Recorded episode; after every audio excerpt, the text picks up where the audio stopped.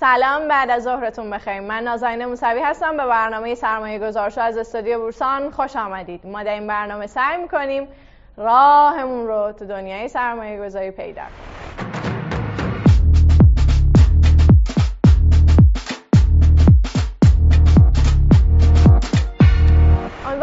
هستین حال دلاتون خوب باشه. امروز می‌خوایم در رابطه با صندوق های سرمایه گذاری و سایر روش های سرمایه گذاری غیر مستقیم صحبت بکنیم. ما در برنامه قبلی هم راجع به این قضیه صحبت کردیم اما به این دلیل که در چند روز اخیر بازار از روند نزولی خودش خارج شده. احتمالا تمایل ما به ورود به بازار بیشتر شده و می‌خوایم یه بار دیگه برگردیم و این مسائل رو با همدیگه مرور بکنیم. امروز همراه رضا خانکی کارشناس بازار سرمایه هستیم. برای اینکه در این رابطه برمون توضیحاتی رو ارائه بدن. آقای خانکی به عنوان اولین سوال اصلا یه دستبندی ابتدایی لطفا از صندوق ها برای ما ارائه بدین. همراه شما هستیم. سلام و عرض ادب و روز بخیر خدمت شما و مخاطبانتون. ما اگه بخوایم تقسیم بندی کنیم صندوق رو از چند شکل می‌تونیم تقسیم بندی رو انجام بدیم. یه شکل در واقع از نوع معامله شونه که یا روی تابلوی بورس انجام میشه اکثر مردم رو به نام ETF ها می‌شناسن. و یک نوع دیگرش هستش که به شکل صدور ابطالی در واقع در توسط مدیر صندوق خریداری میشه. و اون حساب اصطلاح کاستودیان نزد شرکت مدیر صندوق قرار می‌گیره. اونی که توی تابلو بورس خریداری میشه ETF اون حساب در واقع کاستودیانش نزد سپرده‌گذاری مرکزی این میشه تقسیم بندی نوع معامله در واقع صندوق از نظر در واقع کیفیت محصولی که روش سرمایه گذاری می‌کنن خب چندین و چند مورد صندوق داریم. یه سری صندوق هستن که بدون ریسک تلقی میشن خود اینا دسته بندی میشن. صندوق های مثلا درآمد ثابت بهشون میگن که خودش دو نوع میشه صندوق های صرفا درآمد ثابت که فقط سپرده بانکی و فقط اوراق مشارکت می‌خرن. اونایی که کلمه صرفا رو نداشته باشن 5 درصد حداقل باید سهام داشته باشن. یه صندوق های در واقع ریسک ریسکی تر در واقع میشه صندوق های mutual fund یا ترجمه شده فارسی صندوق های سهامیه. خب خود اونا در واقع انواع اقسام mutual fund رو دنیا داریم. حالا تو ایران صندوق mutual fund یه شکل دیگه ای هم داره که اصلا hybrid fund هم بهش میگن که ترکیبی از صندوق mutual fund و صندوق سهامی و صندوق fix انواع دیگه صندوق ها میشه. صندوق commodity نام برد که یه کالایی رو می‌خرن مثل صندوق زعفران مثل صندوق طلا مثل صندوق مثلا نقره که داره میاد. یا مثلا صندوق های بازارگردانی که market maker fund ا هستن صندوق های بازارگردانی که چند سهم بازارگردانی می‌کنن صندوق های بازارگردانی که یک سهم بازارگردانی می‌کنن. صندوق های مثلا نیکوکاری هستن که چریتی فاندا بهشون میگن که دو سه نمونهش تو بازار ما هستش. صندوق های در واقع زمین ساختمان هستش که ببینید حالا من اینو اینجا بعد نیست بگم. صندوق چیزی نیست جز آینه شده یا میرور شده یک کلاس دارایی در تابلوی بورس در بازار مالی. حالا هر این کالا می‌تونه هر چیزی باشه. اون در واقع صندوق نماینده اون در واقع کالایی که به صورت عمومی داره در بین مردم معامله میشه. یعنی اگه شما می‌خواید طلا بخرید به عنوان یک کلاس داری اسید کلاس می‌تونید صندوقش رو بخرید. اگه می‌خواید سپرده بانکی بخرید می‌تونید صندوق درآمد ثابت بخرید. اگه می‌خواید سهم بخرید می‌تونید یک پورتفوی سهام بخرید که اسمش می‌تونن صندوق سرمایه‌گذاری درست خب یه نکته مهم اینجا اینه که معمولا گفته میشه آدم هایی که خیلی با مفاهیم مالی آشنایی ندارن با بازار آشنایی ندارن بهتره که به روش غیر مستقیم که همین انواع صندوق هایی که شما گفتین بیان و ورود کنن به بازار. حالا فرض بکنیم که من می‌خوام وارد بازار بشم به چه در واقع متغیرهایی و پارامترهایی باید اهمیت بدم برای انتخاب یک صندوق مناسب؟ با فرض اینکه فرد تصمیم گرفته که مثلا وارد صندوق های سهامی بشه یا وارد صندوق های درآمد ثابت بشه این تصمیم رو گرفته حالا توی این مقطع چطوری باید انتخاب بکنه و به چه پارامترهایی باید اهمیت بیشتری بده؟ خب توی صندوق و صندوق فرق می‌کنه. تو صندوق فیکس اینکام خب مهمترین عامل بازده صندوقه که خب بازده صندوق هم شما سابقه صندوق های fixed income کنید توش در میاد. چون خیلی اینا نوسانات سوداوری ندارن معمولا. به همین دلیل شما هر صندوق fixed income ی رو که بگیرید اونقدر ریسکی به شما وارد نمیشه. پس مسئله بازده مطرح میشه. خب بازده رو بخواید نگاه کنید و برید تو توالی های پرداخت سودشون نگاه کنید ببینید اون دیوییشن کدومشون کمتره. اون در واقع ساستینبل تر و پایسته تر اون سودی که پرداخت می‌کنن. برای خود من اگه به عنوان در واقع یک سرمایه گذار در صندوق درآمد ثابت نکته مهم بخش خصوصی بودنشه. ببینید صندوق فیکس اینکام چیکار می‌کنه؟ میاد منابع رو می‌گیره. و توی سپرده بانکی و در واقع اوراق مشارکت سرمایه گذاری می‌کنه. سپرده بانکی اگه صندوق جنسش بانکی باشه طبیعتا تمام سپرده ها رو می‌بره در همون بانکی که مدیر صندوق هست سرمایه گذاری می‌کنه. اما صندوق هایی که وابسته به بخش خصوصی هستن پورتفوی سپرده در واقع بانکیشون خیلی متنوع تره پس ریسک های خیلی ریسکش کمه. ولی بازم کمتر یعنی من فکر کنم صندوق fixed income بخش خصوصی ریسکش کمتر از پول سپرده بانکی توی بانک های ماست نکته بعدش اینه که تو خرید اوراق دقت بیشتری می‌کنن در اوراق به کسر بهتری رو می‌خرن چون منابع دست خودشون مدیر صندوق خیلی رفتار اجاییتر و فوریتری داره. احتمال گرفتن بازدهی و premium ی بابت خرید اوراق توی صندوق های fixed income بخش خصوصی بیشتره. حالا این مثلا تفاوتش میشه نهایتا یکی دو درصد سود ولی خب به نظر من برای کسی که می‌خواد اینقدر دقیق روی صندوق های فیکس اینکام کار کنه این مهمه. تو صندوق های سهامی با داستان فرق می‌کنه. تو صندوق های سهامی چون نوسان در واقع بازدهی صندوق ها زیاده من خودم میرم به سمت صندوقی که به صورت بلند مدت بازدهی های بالا داشته باشه دیویشنش کم باشه. یعنی شما در واقع میرید تو سایت فیپیران نگاه می‌کنید. این لیست صندوق های سهامی رو می‌ذارید جلوتون. بعد می‌بینید که مثلا یک فصل گذشته شیش ماه گذشته و یک سال گذشته اینا چه بازدهی داشتن. و در واقع این فاصله نباید خیلی از همدیگه زیاد باشه که ما احساس کنیم که با ثبات اینها پیش رفتن. دقیقا. نکته بعدیش حالا یه سری فاکتور هم تو فیپیران گذاشتن برای اینکه شما تصمیم بهتری بگیرید. مثل بتا. بتا خب پارامتر یه جور پارامتر ریسک تلقی میشه دیگه. شما اگه تلقیتون از بازار رشدی باشه طبیعتا میرید به سمت صندوقایی که بتای بالاتر یک داره که بازدهی بالاتر از بازار رو احتمالا بگیرید. و اگه تصور این باشه که بازار ریزش خواهد داشت باید گارد پورتفوتون رو بیارید به سمت بتای کمتر از یکی کمتر از شاخص ریزش در کاهش در واقع سرمایه باشید نکته بعدیش آلفای صندوق آلفا تقریبا میشه گفت پارامتر اندازهگیری عملکرد مدیر صندوق. یعنی هر آلفایی که بالاتر از صفر باشه یعنی اون مدیر صندوق به نسبت میانگین صندوق های سهامی که یک کلاس دارایی هستن به چقدر بهتر عمل کرده؟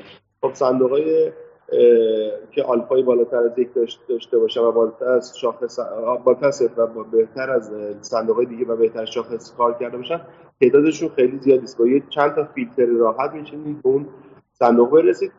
حالا مضاف بر که الان در آن شرکت های پرداخت اطلاعات مالی تو ایران شکل می‌گیرن که در واقع میرن historical data صندوق ها رو چک می‌کنن و بر اساس historical data به شما میگن که این صندوق ها توی بازه های زمانی سه ساله پنج ساله سوددهی مناسب تری داشته. این نشون دهنده ای که این صندوق دائم داره مدیریت دارایی میشه. اینجوری نیستش که یک مدیری از اونجا رفت این پورتفو رها بشه و در واقع روش در واقع کار در واقع مدیریت ثروت دائمی انجام نشه. حالا خیلی نکات ریزتری هم میشه اصلش همین چیزی که خب یه ایرادی که احتمالا به گفته شما وارده اینه که زمانی که وضعیت بازار خیلی خوب باشه و همچنین هی داره رشد می‌کنه دیگه اینکه ما بریم بازدهی ها رو نگاه بکنیم عملا چیز خاصی به ما نمیگه. یا مثلا من اگه برم الان تو سایت فیپیرم بخوام مثلا سال 99 رو ملاک اصلی قرار بدم احتمالا همه صندوق ها خیلی نزدیک به هم دیگه باشن یا اینکه اصلا گیریم که بازدهی خوبی داشتن. ما می‌خوایم بدونیم که زمانی هم که بازار منفی شده و ریزش کردن به همون اندازه خوب بودن. اینو چطوری می‌تونیم در بیاریم؟ یا با نگاه کردن صرف بازدهی ما می‌تونیم هم چیزی رو بفهمیم؟ ببین حالا یه سری مدل ها دارن شرکت ها درست می‌کنن. خب یکی سادهش اینه که شما بیاید بازده صندوق ها رو در توالیه های مختلف در نظر بگیرید یه وزنی بدید. مثلا اگه می‌خواید ببینید که در بلند مدت چجوری بوده مثلا 50 درصد 60 درصد وزن بدید به بازده سه ساله صندوق 20 درصد 30 درصد وزن بدید به بازده های یک ساله و یعنی یه درصد کمی به بازده های اخیر صندوق. یعنی شما هم دارید حوالی یعنی انگار ویتد می‌کنید اون بازده ای رو. میرید به سمت اینکه در گذشته چه اتفاقی افتاده با وزن زیاد و حال داره چه اتفاقی میفته با وزن کمتر. حالا نکته اینه که این مدل چجوری برای یک شخص ممکنه انجام شدنی باشه؟ من خیلی راحت نمی‌بینم این کار یعنی این نیاز تخصص بالا داره نیاز به data purification داره. یعنی شما باید data رو کاملا پالایش کنی اون data پالایش شده. یعنی الان من خیلی از صندوق هستن تو سایتاشو من می‌بینم به تو فیپیران اعداد ارقامی که زدن ایراد داره. ایراد در واقع محاسباتی داره. دلیلش اینه که مثلا یه تقسیم سود داشته اون سود از صندوق رفته بیرون ولی تو بازدهی حساب شده. یا مثلا صندوقی بوده که به خاطر گرفتن یک مجوز خاص یا مجوز فعالیت ما اینا رو چون کف بازار هست ببینیم اومدن مثلا یه منابع رو تزریق کردن به صندوق صندوق مجوز رو گرفته بعد رها شده. این این اینا رو یکم کار مشکلیه. یه یه نکته دیگه که به نظر من در واقع میشه روش کار کرد این که بعد از یه مدتی شما متوجه میشید که صندوقایی که دارن واقعا مدیریت ثروت می‌کنن تعدادشون نهایتا انگشت دو دست بیشتر نیستش. یعنی اون چیزی که می باید دنبالش باشه بین همین 7 ده تا صندوقه. من ترجیحم اینه که شخصا به سمت صندوقی برم که صندوق کلوزد اند باشه یعنی اوپن اند نشه. یعنی تعداد واحدایی که ایشو کردن تو, تو یعنی ناشر ناشر اون صندوق داده. مثلا توی بازار ما میگن صندوق در سهام کوچک. رو اینا در واقع سرمایه گذاری کنیم. حالا اینا قیمت واحدشون یکم بالاتر میره ولی معمولا اینا به صورت مرکب سود بهتری از صندوق هایی که دائم ورود خروج پول دارن عمل کرده شد میشه یه مقدار اینو بیشتر توضیح بدین؟ یا ناشر رو اینکه تو صندوق کوچیک اینا چه ارتباطی دارن؟ مثال معروفش دنیا صندوق مدالیون دیگه که در واقع یه مبلغی رو هم اول سرمایه‌گذاری کردن و حالا اون عزیز اون بزرگوار توی همه این سالا داره اون مدی... اون در واقع دارایی رو مدیریت ثروت می‌کنه. و بازدهی که گرفته به مراتب بهتر از بازار بوده. اما وقتی صندوق شما اوپن اند باشه چون شما روزانه صدور ابطال دارید منابع در دسترس شما برای خرید و فروش و مدیریت این سرمایه خیلی مشکل تره من به عنوان کسی که تو صندوق کار کردم به عنوان کارشناس مدیر صندوق کار کردم اینو دیدم. مثلا ما در روزایی بوده که تلقیمون این بودی بازار در شروع برگشته. اما ابطالیایی که داشتیم تو صندوق اجازه خرید به ما نمی‌داد. ما تعهداتی داشتیم بابت پرداخت اون ابطالیا.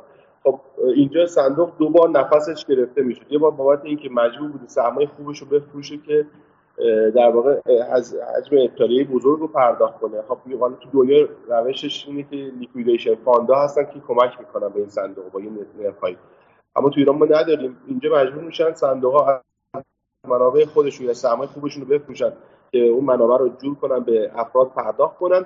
و در نهایت در آینده مثلا بتونن با منابعی که می‌گیرن رو بازدهی که می‌گیرن مثلا در واقع بتونن با پول جدید خرید جدید انجام بدن. یک راه حلی باشه که این در واقع لیکویدیتی رو توی صندوق حل کنه به نظر من عملکرد صندوق های در mutual fund ی که open end ه هستن یعنی پول دائم ورود و خروج بهشون داره بهتر میشه خب الان این open end بودن یا close end بودن کلید واژش در فارسی چه معنایی داره؟ اصلا ما داریم همچین چیزی این تفاوت ها در صندوق های ما وجود داره؟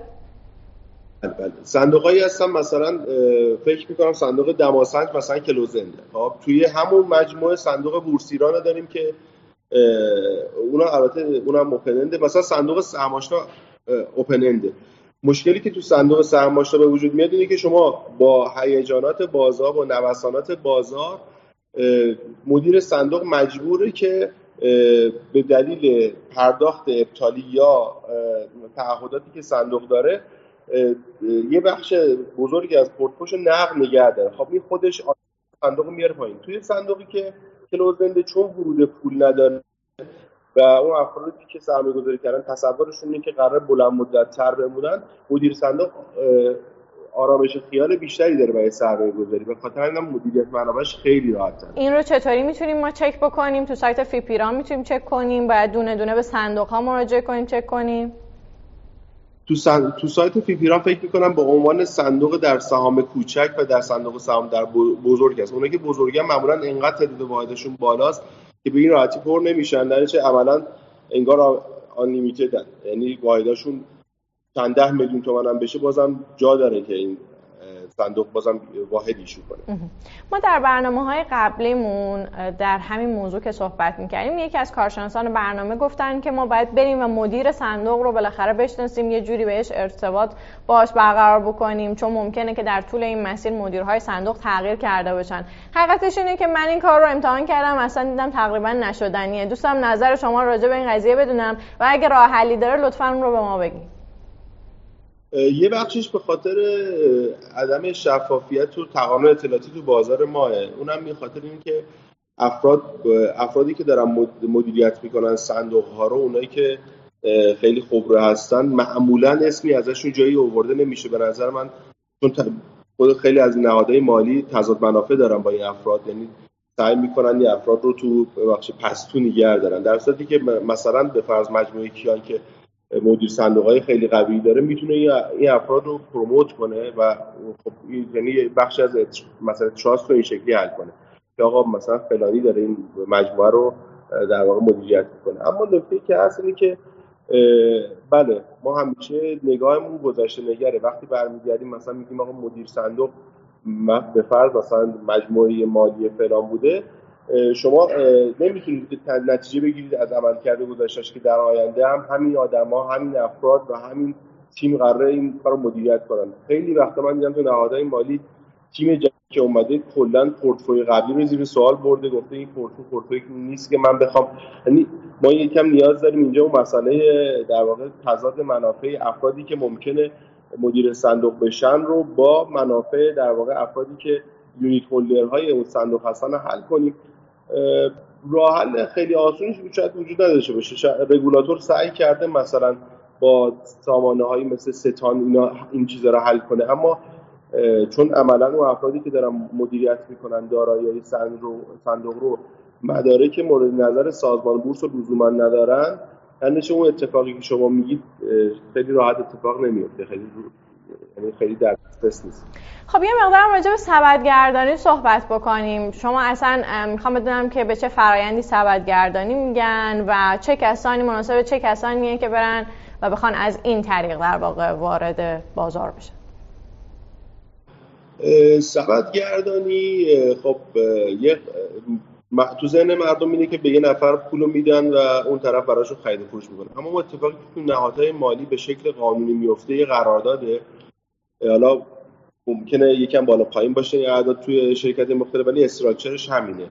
که میان تقسیم بندی می‌کنن پله ای میان میگن که مثلا از 0 تا 20 درصد اگه ما برای سرعت گردانی کردیم هیچ در واقع کارمزدی نمی‌گیریم. مثلا از 20 درصد تا 40 درصد اگه بازده تا 50 درصد اگه بازدهی داشتی 20 درصد بازدهی برای ماست. از مثلا 50 درصد تا مثلا 80 درصد اینقدر بازدهی برای ماست و مجموعش تجمعی میشه بازده کارمزد مدیر صندوق کارمزد مدیر سبد که در واقع اون هزینه های در واقع پرسونلی اون سبد رو تامین کنه برای مدیریت اون دارایی.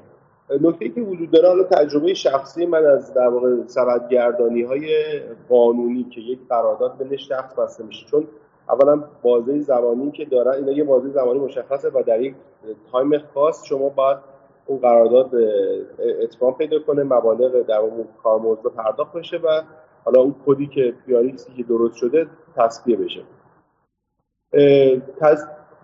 تجربه من اینو میگه که سبدها نتونستن خیلی بازدهی بالاتری از صندوق ها بسازن. یعنی حالا این با ریاضی و اقتصاد کلان هم خیلی جور در میاد. یعنی این که ما فکر کنیم مثلا سبد گردنی به شکل ویژه می‌تونه این کار بکنه چون اکثر سبدا توی کلان پورتفولیوشون شبیه صندوق ها میشه. اگه صندوقی درست بسته بشه با در واقع سبد خیلی فرق نداره. مضافه بر اینکه هزینه های کارمزد صندوق به مراتب پایینتر از در واقع سبده و خیلی لیکویدتره. این اتفاقی که من مشاهده شخصی خود من بوده. نکته بعدیش اینه که سبد گردوندنش به مراتب سانک کاست بیشتری برای مجموعه داره. یعنی شما باید فکر می‌کنم به ازای هر مثلا فرض پنج سبد سرمایه گذاری باید مثلا یک تحلیلگر استخدام کنه. خب اولا اینقدر تحلیلگر وجود نداره بعد دوم این شرکتی همچین پینی رو به خودش نمیده.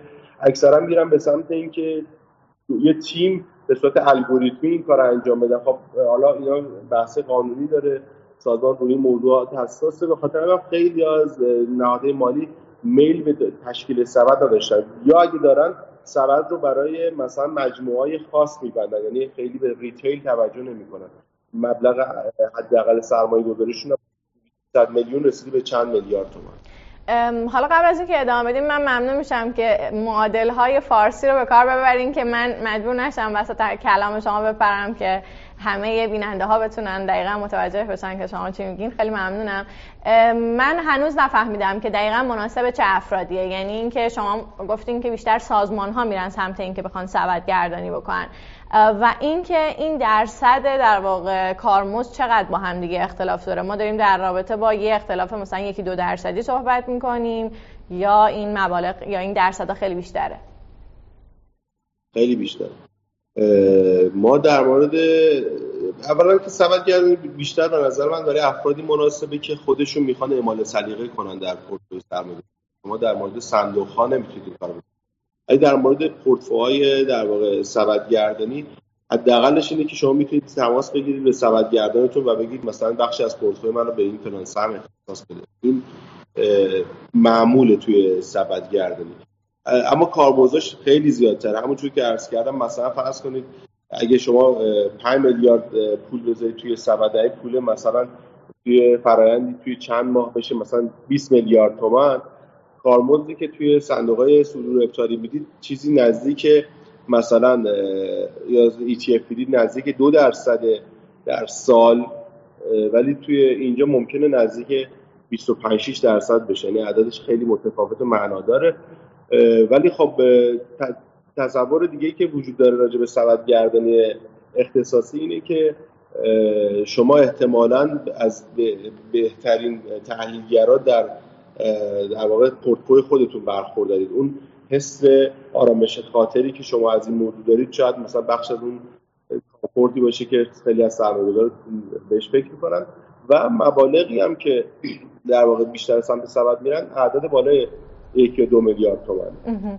خب ولی شما دارید میگید که در نهایت بازده هر دو اینها یکسانه. حالا درسته که آرامش بیشتری فرد ممکنه داشته باشه و خوشحالتر باشه از اینکه یک تیم بالا سر در واقع اون سبدش ایستادن. ولی اگر بازده هاش در واقع یکسان باشه خیلی توجیهی نداره این که افراد بخوام به سمت سبد ها حرکت بکنن. درسته؟ خب این واقعیت بله بفرم اینو با چشم دیدم. یعنی دیدم که سبدات در بلند مدت نمی‌تونن خیلی بازه بوده که توی دوره یک سهم خاص توی پورتفوی اتفاق براش افتاده. اما بازه بلند مدتشون خیلی نرمال میشه و به هم نزدیک میشه. خب حالا فرض بکنیم که بالاخره افرادی هستن که تمایلشون به این مسیره. اگر بخوان انتخاب بکنن بین شرکت های سبدگردان یا مثلا مدیر سبدگردانی که فکر می‌کنن شایسته این هست که در واقع پورتفوی خودشون رو به اون بسپارن باید به چه ملاکایی توجه بکنن؟ آیا مثلا ما مثل فی پیران جایی رو داریم که بهش مراجعه بکنیم لیستی از این شرکت ها رو ببینیم؟ این مسئله دیگه برندسازی و در واقع شناخت اون تیمه. مثلا اگه شما بخواید بدونید که کدوم شرکت موفق تر تو سبدگردانی باید ببینید که کدوم دارایی تحت مدیریت یا همون ایوم بیشتری داره. مثلا به فرض این موضوع رو شما می‌تونید توی کدال توی در واقع صورت مالی شرکت سبدگردانی ببینید که در واقع حجم سبدهای در اختیار مجموعه چقدره. خیلی از شرکت سبدگردان هستش که پورتفوی سبدشون در حد مثلا چند ده میلیارد تومنه. بعضی اصلا چند هزار یا چند صد هزار چند صد میلیارد تومن یا چند هزار میلیارد تومنه. خب من طبیعتا به سمت شرکت سبدگردانی میرم که سبد بیشتری در اختیار داره پس مشخصه که داره کار مدیریت تر شده این کار می‌کنه. پیدا کردنش خیلی راحت نیست برای عموم یعنی ولی باید از تو کدال و توی صورتهای مالی شرکت سبدگردانی که پذیرفته شدن میشه پیدا کرد. شما تو گزارش 6 ماه و سالانه توی سرفصل سرمایه گذاری اونجا می... توی در واقع بندی می‌بینید که چقدر سبد تحت اختیار دارن و چقدر دارن با کارمز ازش می‌گیرن. اون خودش یک اندیکاتور خوبه براش خب حالا ما فرض بکنیم که این سرمایه خودمون رو به یک صندوق یا به یک شرکت سبدگردان سپردیم. چه سازوکاری وجود داره که این شرکت یا این صندوق ورشکست نشه؟ یا اینکه کلاهبرداری اتفاق نیفته. ما همواره مؤسسات مالی اعتباری رو تو ذهنمون داریم که اتفاقات بدی براشون افتاده. از کجا مطمئن باشیم که این اتفاق برای این صندوق ها نمیفته این بیشترین سوالی که از خود من پرسیده میشه همیشه. ببینید یه اتفاق تو ایران افتاده. اونم اینه که ما یه کلمه رو اومدیم ترجمه کردیم که اسمش میوچال فاند بوده به فارسی. خود گذاشتیم صندوق ها اما قبل از اینکه این ترجمه اتفاق بیفته تجربه مردم داشتن از صندوق های حالا شبه سرمایه گذاری که حالا عموم خیلی شهرت داشتن. اما متاسفانه توشون کلاهبرداری اتفاق افتاده و اتفاقای دیگه.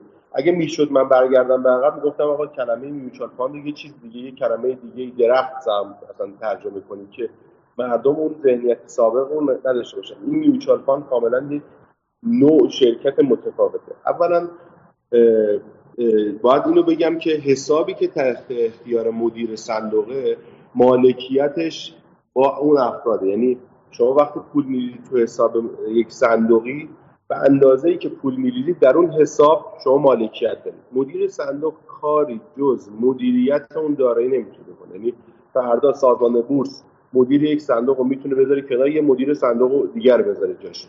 پس اون پول توی حساب یک مدیر صندوق به اون معنا نیستش که شما بیاید بگید که اونا مثلا این پول رو برمیدارن میرن اون یه نکته اینه. نکته بعدی اینه که صندوق طراحیش جوریه که یک سری نهادی که تضاد منافع دارن توش در فعالیت می‌کنن. مثلا صندوق ها متولی دارن. متولی تقریبا میشه گفتش که کسی که داره مالکیت صندوق صندوق رو کنترل می‌کنه. از حیث پرداخت ها از حیث قراردادها از حیث امیدنامه اساسنامه. پس به واسطه نوع فعالیت متولی که منافعش تضاد داره تقریبا با مدیر صندوق خیلی از اون اتفاقا پیش نمیاد. صندوق حسابرس داره که یک شرکت مجزاست یعنی ما چندین رکن و بغل هم قرار دادیم که اینا با هم این پول رو مدیریت کنن. این پول هم در صندوقایی که اوپن اند باشه یعنی انتهاشون باز باشه روزانه داره تغییر می‌کنه. وقتی روزانه این انتهای صندوق ها تغییر می‌کنه تمامی حساب های صندوق یک پارچه انگار فرض کنید یک شرکتی وجود داره که یک پارچه در روز کاهش سرمایه افزایش سرمایه میده. این فرق بین یک شرکت سرمایه گذاری و یک صندوق. شرکت های سرمایه گذاری در یک تاریخ یک سرمایه ثبت شده در نزد سازمان ثبت انجام میدن. اما صندوق ها یک شرکت های سرمایه گذاری هستن که این پول در یک فرض کنید ظرفی قرار گرفته و روزانه حجمش کم و زیاد میشه و یک نفر یه هیئت مدیره نشستن دارن تصمیم می‌گیره این پول بین کدوم کلاس دارایی هایی که اجازه داده شده تو مدیر مدیر صندوق سرمایه گذاری کنه سرمایه هیچ کاری غیر از این نمی‌تونه بکنه. یعنی این پول حتی تو یک در واقع یک کار دیگه ای نمی‌تونه اصلا متوجه شد. و با عنوان آخرین سوال فقط لطفا کوتاه پاسخ بدین. ما در یکی دو سال اخیر می‌دیدیم که همه کارشناسان معتقد بودن که کسانی که با بازار آشنایی ندارن بهتره که به روش غیر مستقیم وارد بشن حالا یا صندوق یا سبدگردانی و یا روش های دیگه. منتها می‌بینیم که در نهایت خیلی افراد اقبال نشون ندادن و همچنان تمایل به این بوده که خودشون به صورت مستقیم وارد بشن. من می‌خوام بدونم که فکر می‌کنید واقعا مشکل اساسی این قضیه کجاست؟ چه محدودیت هایی سر این قضیه وجود داشته که در نهایت به اینجا رسیده؟ این تجربه تو دنیا هم اتفاق افتاده. توی 1930 تو آمریکا مردم بعد از اون رکود بزرگ خیلیشون به بازار بورس مستقیما ورود پیدا کردن. این بخشی از اون بالغ شدن و مچور شدن بازار ماست. مردم میان تجربه می‌کنن بازار رو می‌شناسن و می‌فهمن که کار بسیار پردردسر پر استرس و نگران کننده خب این باید این آگاهی اتفاق میافتاد و به نظر من مسیر بعدی مردم اینه که با آموزش هایی که شما لطف می‌کنید انجام می‌دید مردم از این مسیر وارد بازار میشن. اما یه بخشش هم برمیگرده به کمکاری نهادهای مالی و خود ما که نتونستیم اون access رو اون در دسترسی رو مثلا دسترسی راحت رو به این صندوق حل کنیم. ما هنوز با مفاهیم پیچیده مالی سعی می‌کنیم این صندوق ها رو به مردم معرفی کنیم. اصلا نباید اینجوری بشه. مردم اون چیزی که تصور می‌کنن یک حساب سرمایه گذاری ما باید اون حساب سرمایه گذاری براشون شکل بدیم. همونجوری که برای مردم بانک تعریف شده حساب بانکی تعریف شده باید حساب سرمایه گذاری هم براشون تعریف بشه و این از طریق بهترین روش و ابزارش صندوق هاست. این کار خیلی سختیه. باید نهادهایی مثل شما که هم ابزارش رو دارن هم آگاه سازی می‌تونن بکنن انجام بدن و سمت اون تصمیم سازی یا رگولاتور ما که سازمان بورسه باید انقدر تسهیل کنن الان ما مشکلمون توی صندوق ها بخشش اینه که اون سختگیری که روی صندوق ها توی عملیات صندوق ها وجود داره واقعا روی افرادی که خورد توی بازار سرمایه گذاری می‌کنن وجود نداره. خب اون کسی که می‌خواد سرمایه گذاری کنه تو صندوق ها باید علاوه بر نظارت زیادی که وجود داره و باید بیشترم بشه تسهیل هم براش اتفاق بیفته که شرکت سبدگردان زیاد بشن دسترسی زیاد بشه. شیوه های صدور ابطاق خیلی راحت تر بشن و این مسئله به نظر من توی یکی دو سال آینده حل میشه. خیلی ممنونم از شما آقای خانه که صحبتاتون خیلی مفید بودن. ما یه بار مرور کردیم بحث روش های غیر مستقیم رو چیزی که توی صحبت های شما خیلی بر من مهم بود همون بحث کلوز اند بودن و اوپن اند بودنه که احتمالا الان می‌تونم برم چکش بکنم و می‌تونه یه ملاک خوب باشه برای من برای اینکه بتونم صندوق مناسب رو انتخاب بکنم. ضمن اینکه راجع به سبدگردانی صحبت کردیم اینکه چه تفاوتهایی با هم دیگه دارن و احتمالا اینکه مناسب چه کسانی هستن برای اینکه می‌خوان به این بازار ورود بکنن. خیلی هم ممنون از اینکه تا اینجا برنامه همراه من بودین. من نازنین موسوی اینجا استادیو بورسان. برنامه سرمایه گذار شد. تا پس فردا ساعت 14 مراقب خودتون باشید.